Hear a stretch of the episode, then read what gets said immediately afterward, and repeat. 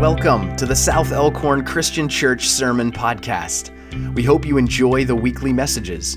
For bulletin material, reflection guides, and other resources, visit southelkhorncc.org.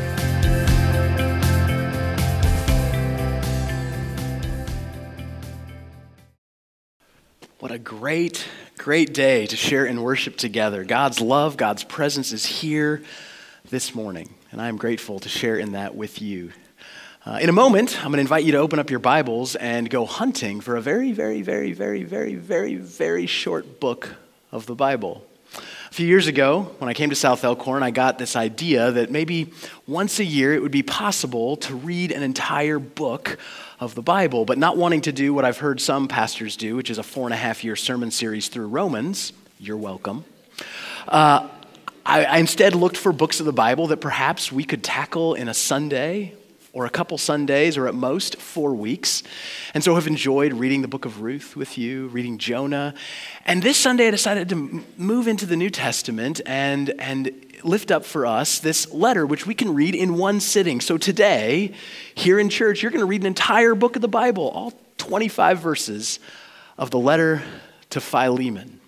The letter to Philemon. Now, I was talking with uh, Jack McAllister, an elder and, uh, and Sunday school teacher before service today, and he said, I bet that most people sitting in the room today or tuning in online today have never even heard of, or maybe never even read this letter. I think he's probably right. Show of hands, how many of you even knew that Philemon was in the Bible? Okay, no, I'm just kidding. Don't do that. Oh, oh, oh bless you, bless you, bless you. Yeah. Um, this, is, this is a small letter tucked at the very end of the New Testament. The reason why it's at the end of the New Testament, Paul's letters are ordered in the New Testament from longest to shortest, from Romans, the longest in the New Testament, to the book of Philemon, the letter to Philemon. Again, 25, 25 verses. Now, today, when as we read this together, it, it may become apparent to you why perhaps not only did you not know it was there, but maybe you've never heard it preached on before. Because the subject matter, while profound, might be a little unsettling. We might not be entirely clear or comfortable with how Paul treats the issue that is before us in this letter. And yet, it is so incredibly important that we as church acknowledge and read and wrestle with what Paul is wrestling with in this letter. So I invite you this morning to turn with me to the letter to Philemon, found at the back of your Bibles, right before the letter to the Hebrews. And if, like me, Today you need some readers to help you. That's okay. You're helping me not feel alone. Let's read together this, this letter from Paul. Paul, a prisoner of Christ Jesus, and Timothy, our brother, to Philemon, our dear friend and co worker. Verse 2 is important, something that I didn't catch when I had read this letter before and that I've been wrestling with a lot this week. And it may seem strange and silly, but I think it's incredibly important. This letter is written not just to Philemon. It's for Philemon, and as we'll see in a few moments, Paul's going to be singularly addressing Philemon, but this letter was read at church. This is an open letter to Philemon, our dear friend and co worker, to Apphia, our sister, to Archippus, our fellow soldier, and to the church in your house. Grace to you and peace from God our Father and the Lord Jesus Christ. Then Paul does what Paul often does in his letters. He pauses for a, minute, for a minute to offer some thanksgiving. When I remember you, you singular, Paul often is talking about all y'all, knowing that the letters are going to be read for the whole church. So when you see the word you in Paul's letters, just know that it's usually plural, but not here. Not here. When I remember you, Philemon, in my prayers, I always thank my God because I hear of your love for all the saints and your faith toward the Lord Jesus. I pray that the sharing of your faith may become effective when you perceive all the good that we may do for Christ. I have indeed received much joy and encouragement from your love because the hearts of the saints have been refreshed through you, my brother. For this reason, though, I love this, Paul's funny, y'all. So just, just hear this out, okay? I want you to hear this like, oh, maybe like a parent. For this reason, though I am bold enough in Christ to command you to do your duty, I could tell you you're just supposed to do it, all right? Yet I would rather appeal to you on the basis of love. And I, Paul, do this as an old man, and now also as a prisoner of Christ Jesus.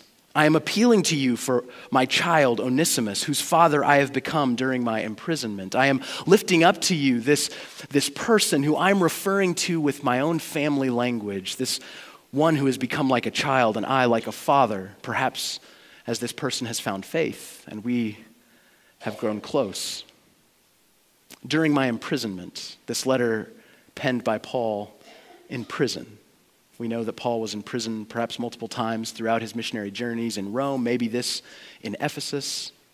Paul's writing this letter to Onesimus, read for the church, lifting uh, to Philemon, lifting up Onesimus for the whole church to hear. For merely he was useless to you. Paul's clever. The word, the name Onesimus means useful. So he's doing this really fun kind of play on words. Formerly, this person whose name is useful was useless to you, maybe.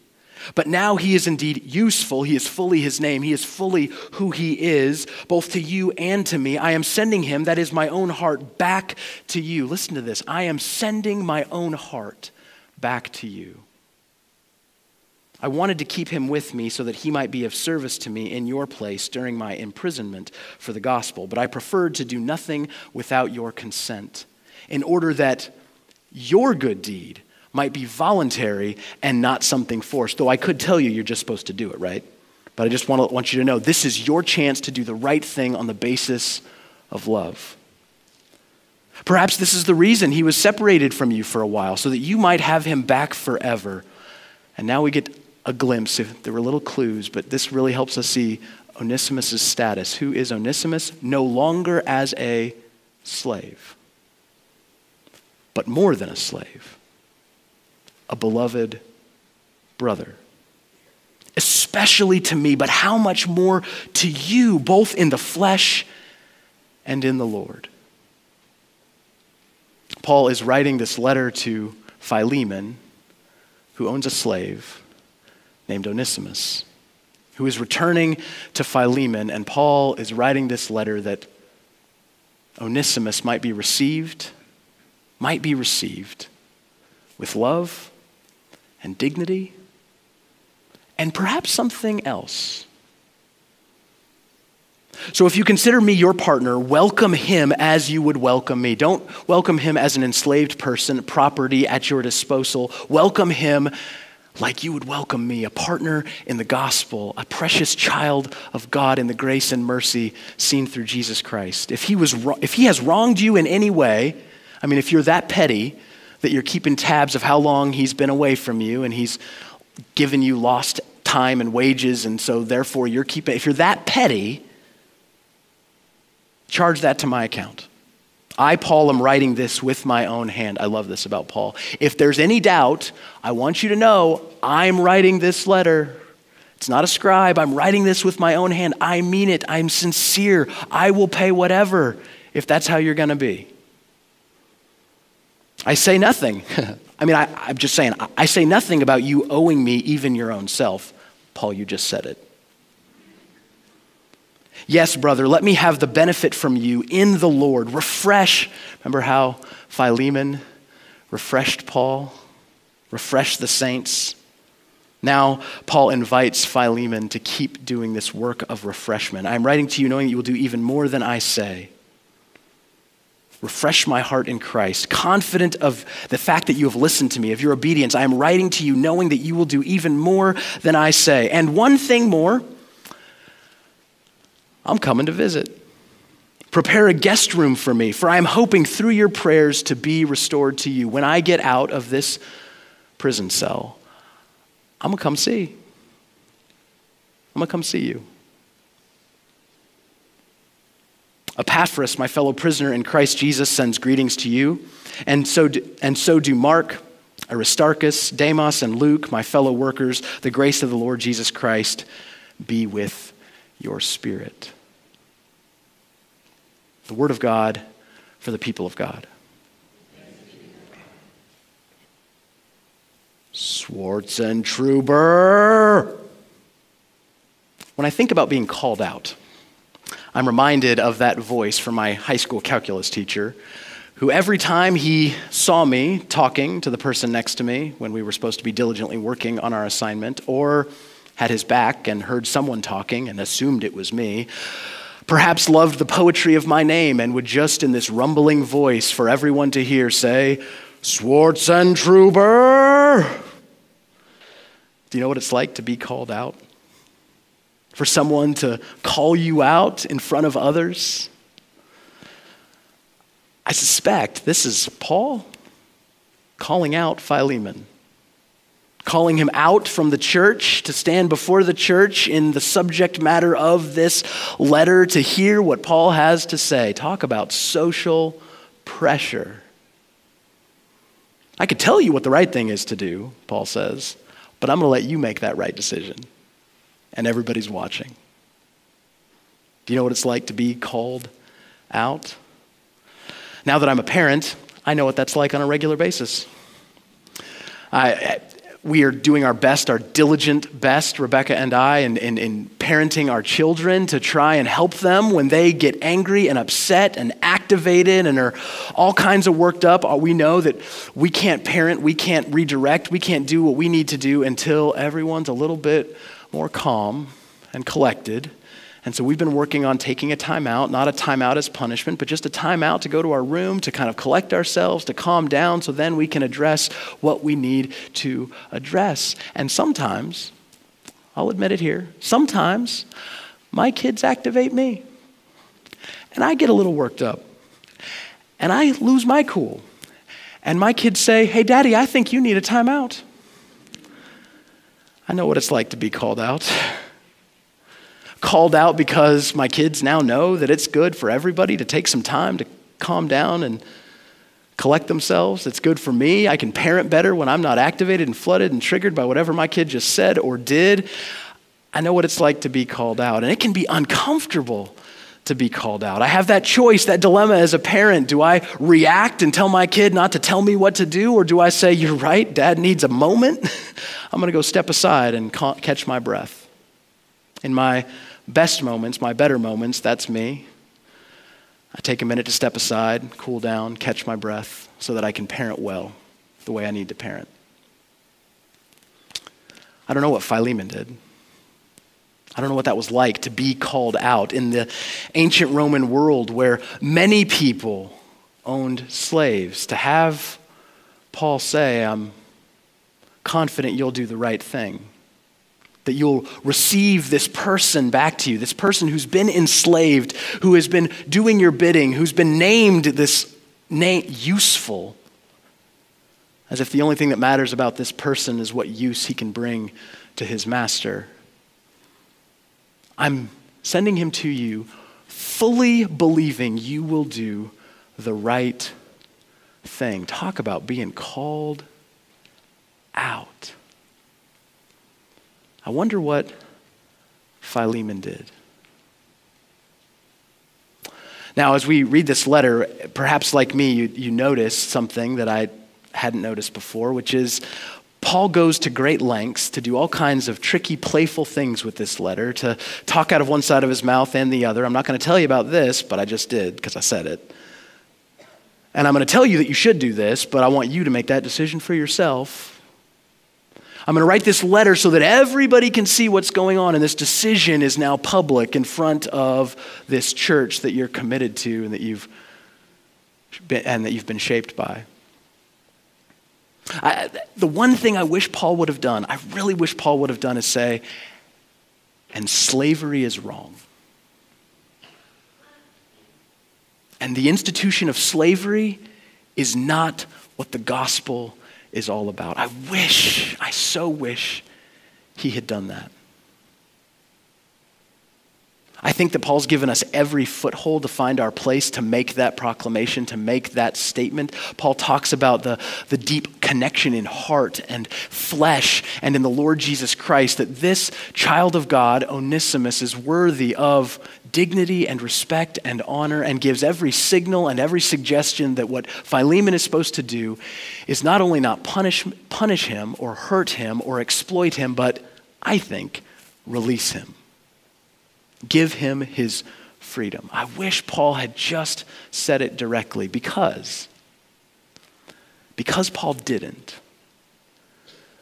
This letter has been used and weaponized to justify the institution of slavery here in America, here in the United States.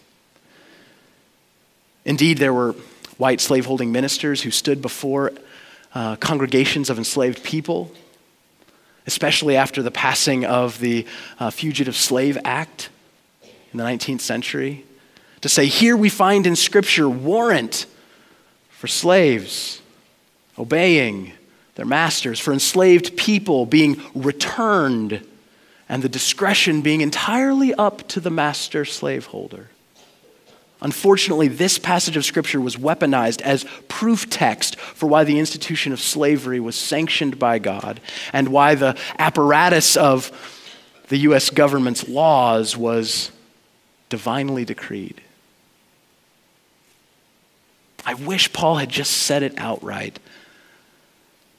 Slavery is not compatible with the gospel of our Lord Jesus Christ, with the grace and mercy of God, with the divine image bearing identity of every human person. I think everything is there in this text. He just doesn't take that step. But we can. And perhaps Philemon did. We don't know.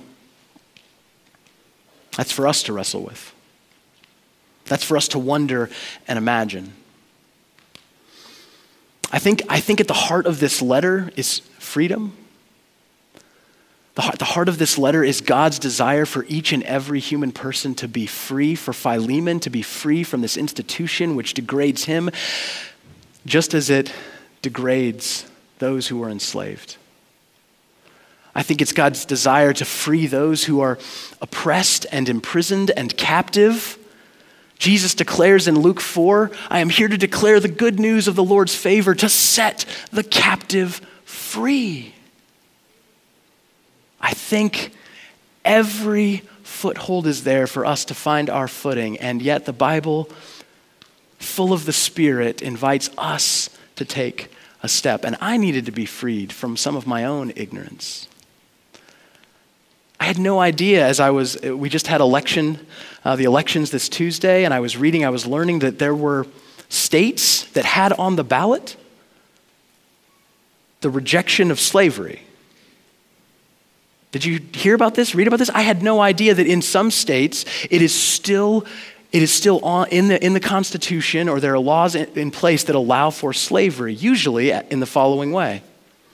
The 13th Amendment to the U.S. Constitution abolished slavery except for the punishment of a crime. And in many places, including Kentucky, that is still true. In Montgomery, Alabama, there's a, um, a legacy museum um, that says slavery was not abolished, it evolved and it metastasized into the penal system in such a way that laws were passed to more easily um, convict black people and throw them into prison where they could be slave labor again. And indeed became the basis for Jim Crow laws and this long legacy of, the, of how slavery has metastasized because the truth is, and you and I know this in a deep and personal way, and have probably seen this play out if we're attentive students of history. There are all different kinds of ways to dehumanize and exploit and hurt people, to profit off that, to set up communities and families and arrangements based on that. And while in my heart of hearts I thought the 13th Amendment meant there was no more slavery, what I learned as I engaged with the subject matter of slavery through this letter was that slavery did not end, it evolved. And so we have the opportunity to sit as Philemon did, having been called out by this letter. Called out from our apathy, from our ignorance, from our indifference. To believe with all our heart the gospel of Jesus Christ that every person is made in the image of God and deserves the life and dream, healing and wholeness that God dreams for each and every one of us. That everlasting salvation, healing, wholeness. And as long as slavery is not abolished but has only evolved, we've got work to do. It got me thinking and wondering. I've got a lot of learning left to do, but I wonder if perhaps prison reform is the 21st century abolitionist movement. It's got me wondering all the ways that I've been blind and ignorant to the long legacies of slavery and racism in our country. And while that can feel overwhelming, and while we might not know what the best next step is, I think this letter invites us. Invites us to rest in the love of God for each and every person, including us. And to join with Paul in figuring out how we can use the resources that we have to free others. To lean into love to trust that we are not doing this alone, but we are doing this in a church community with others, that we are doing this as part of a wider network called the body of Christ, to learn and to lean into love. I don't know what Philemon did, but I'd like to think there's a little evidence about what he might have done. St. Ignatius of Antioch wrote about a person named Onesimus, who became the bishop of Ephesus at the end of the first century. And I'd like to think, even as Philemon felt called out, I'd like to think that even as Philemon might felt resentful and might have felt concerned about how this might affect him and might affect his household, how it might affect his family, how it might affect, I'd like to think that even if he was frustrated all the ways that he could see Paul being clever in his letter, that he saw the rock on which Paul stood the love of God in Jesus Christ, which is for all people, which makes us equal as brothers and sisters. And from that, Philemon did the only thing he knew he could do release Onesimus and trust the grace of God to carry him from there. At the end of this letter, uh, at the end of this letter, there's a word that in the, some ancient manuscripts is there, and I found especially meaningful. And it's the word I'd like to end with today. It means simply, truly. I speak to you in truth. It's the word Amen.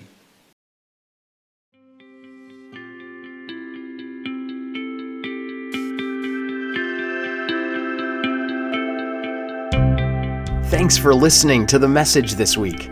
Visit southelkhorncc.org, where you can download reflection and discussion guides to dig deeper into the weekly scripture and message.